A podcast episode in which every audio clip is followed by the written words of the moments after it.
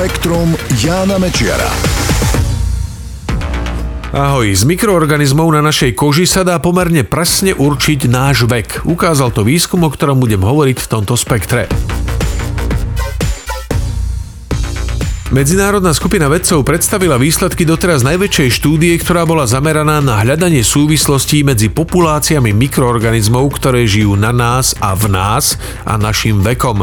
Mali k dispozícii dáta z takmer 9000 vzoriek. Niektoré pochádzali zo stolice, niektoré zo slín a niektoré z kože. S využitím strojového učenia tie dáta vyhodnotili zo všetkých možných hľadísk. Program sa potom na základe získaných informácií pokúsil určiť vek človeka, od ktorého ktorého daná vzorka pochádzala. Ukázalo sa, že najpresnejšie sa to dalo urobiť pri vzorkách odobratých z čela alebo z ruky, teda z kože. Software dokázal trafiť vek človeka s presnosťou na plus mínus 3,8 roka, a to bez ohľadu na to, či to bol muž alebo žena. Pri mikroorganizmoch zo vzoriek slín bola presnosť určenia veku asi 4,5 roka. Najmenej presne sa to dalo odhadnúť z mikroorganizmov zo stolice, teda vlastne z čriev. Tam odhady lietali 11,5 roka roka hore-dolu. Navyše v tomto prípade sa ukázalo, že sú veľké rozdiely medzi mužmi a ženami. Cieľom vedcov bolo zistiť, ako sa v priebehu rokov mení zloženie kolónií mikroorganizmov, ktoré žijú na našich telách a v ich vnútri. Ide totiž o to, že tieto mikroskopické kolónie majú výrazný vplyv na naše zdravie. Príliš veľa sedenia nerobí človeku dobre, a to nie len fyzicky, ale aj psychicky. Vyplýva to zo štúdie Londýnskej University College. Použili pri nej údaje o viac ako 4000 mladých ľuďoch, ktorí boli súčasťou dlhodobého programu, pri ktorom sledovali ich zdravie od narodenia až po dospievanie.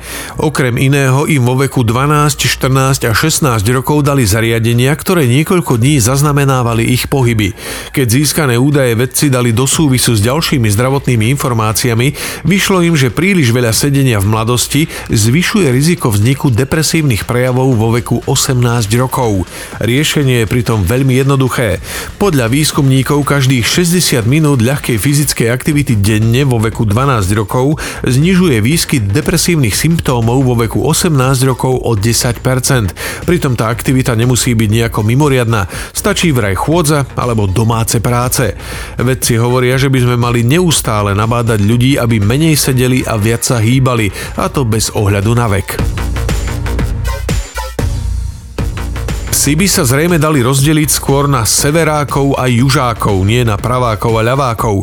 Vyplýva to zo spoločného výskumu nemeckých a českých vedcov. Testovali 25 psov 14 rôznych plemien na rôznych miestach Nemecka a Česka.